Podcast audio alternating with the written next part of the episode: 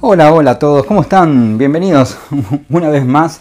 Eh, la verdad que los tenía un poquito abandonado acá en el podcast.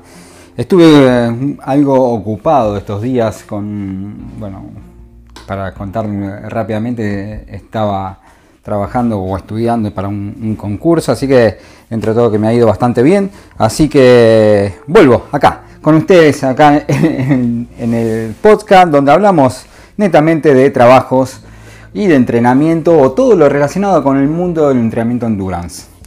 Bien, lo que hoy tenían pensado acá charlar un poco con ustedes era ver eh, lo que es mm, las formas de entrenar a raíz de la utilización o la implementación de eh, la frecuencia cardíaca. Muchos deportistas eh, entrenan por frecuencia cardíaca y está bárbaro. Pero entendamos también que no es la mejor de las formas para poder entrenar no es el mejor medio para poder entrenar ya que puede llegar a sufrir muchas variantes a raíz de mm, situaciones eh, eh, como de estrés eh, o, cansancio arrastrado del día o la propia alimentación o la propia deshidratación o un mal descanso. Hay un montón de factores que van a influir directamente sobre la frecuencia cardíaca. Sin embargo, al día de hoy, eh, nosotros los entrenadores y, los deportistas seguimos utilizando e implementando lo que es la, variable de la frecuencia cardíaca como una forma de controlar el, nivel de carga del entrenamiento, o más que el nivel de carga, la intensidad del esfuerzo que se está llevando en una sesión de, entrenamiento.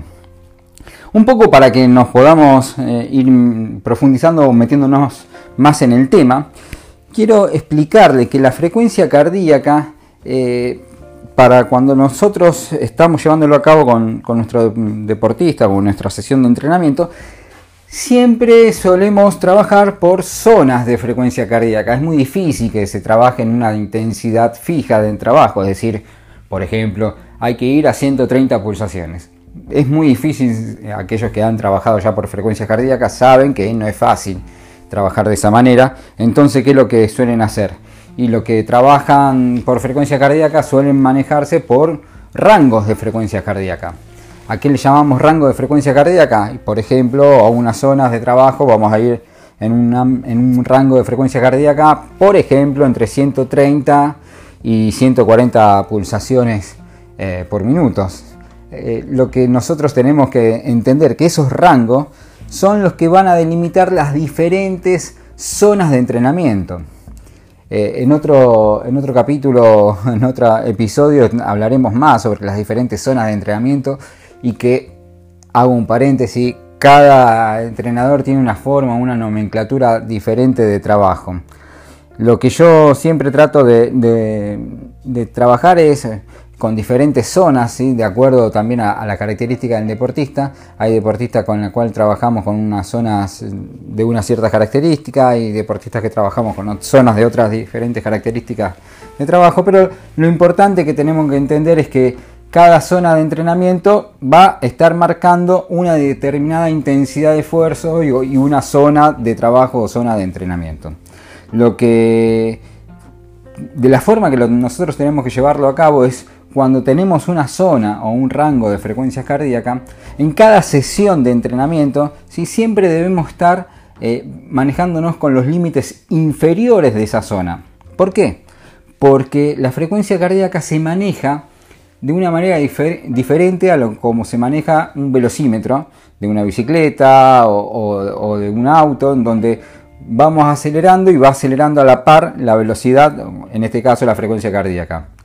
Cuando nosotros vamos corriendo o vamos pedaleando, la frecuencia cardíaca siempre viene con un retraso porque a medida que el cuerpo va tomando la carga de trabajo va generando una respuesta y hasta que la respuesta aparezca suelen pasar unos segundos, entre unos 5, 10, 15 hasta 30 segundos, eh, un poco menos, hasta unos 20 segundos de eh, comenzado el esfuerzo en donde nosotros em, podemos empezar a ver reflejada esa frecuencia cardíaca.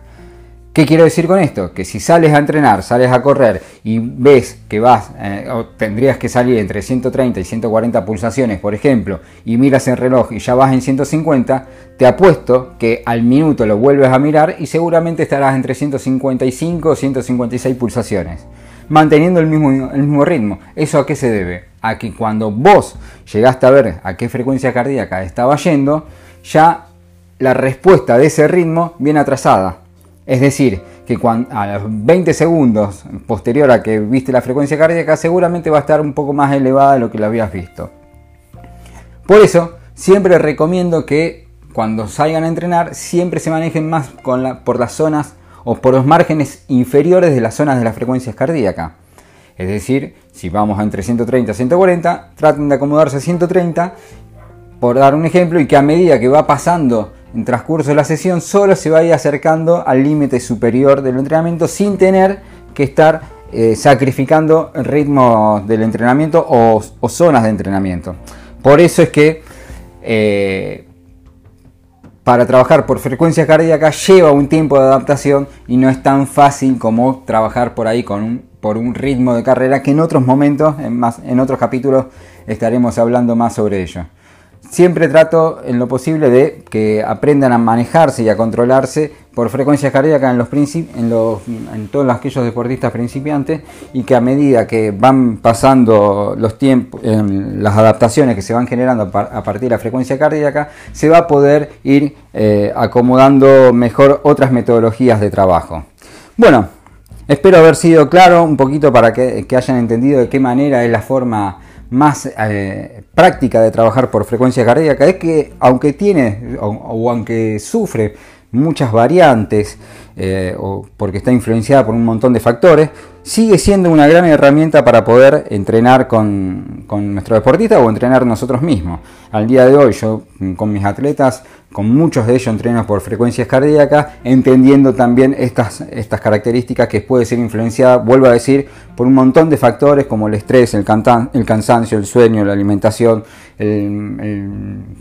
la deshidratación, eh, o si, situaciones propias de la vida que van a estar influenciándola en la frecuencia cardíaca. Así que les recomiendo por favor que sigan eh, trabajando por frecuencia cardíaca y que se vayan adaptando de a poco a esta metodología de trabajo.